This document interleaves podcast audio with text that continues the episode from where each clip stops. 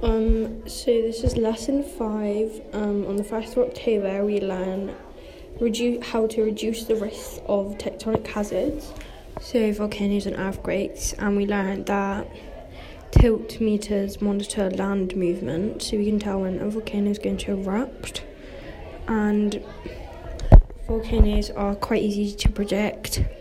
Um, as they give off a lot of signs, but earthquakes are not as easy but we have more ways in which we can um, help people be safe from earthquakes.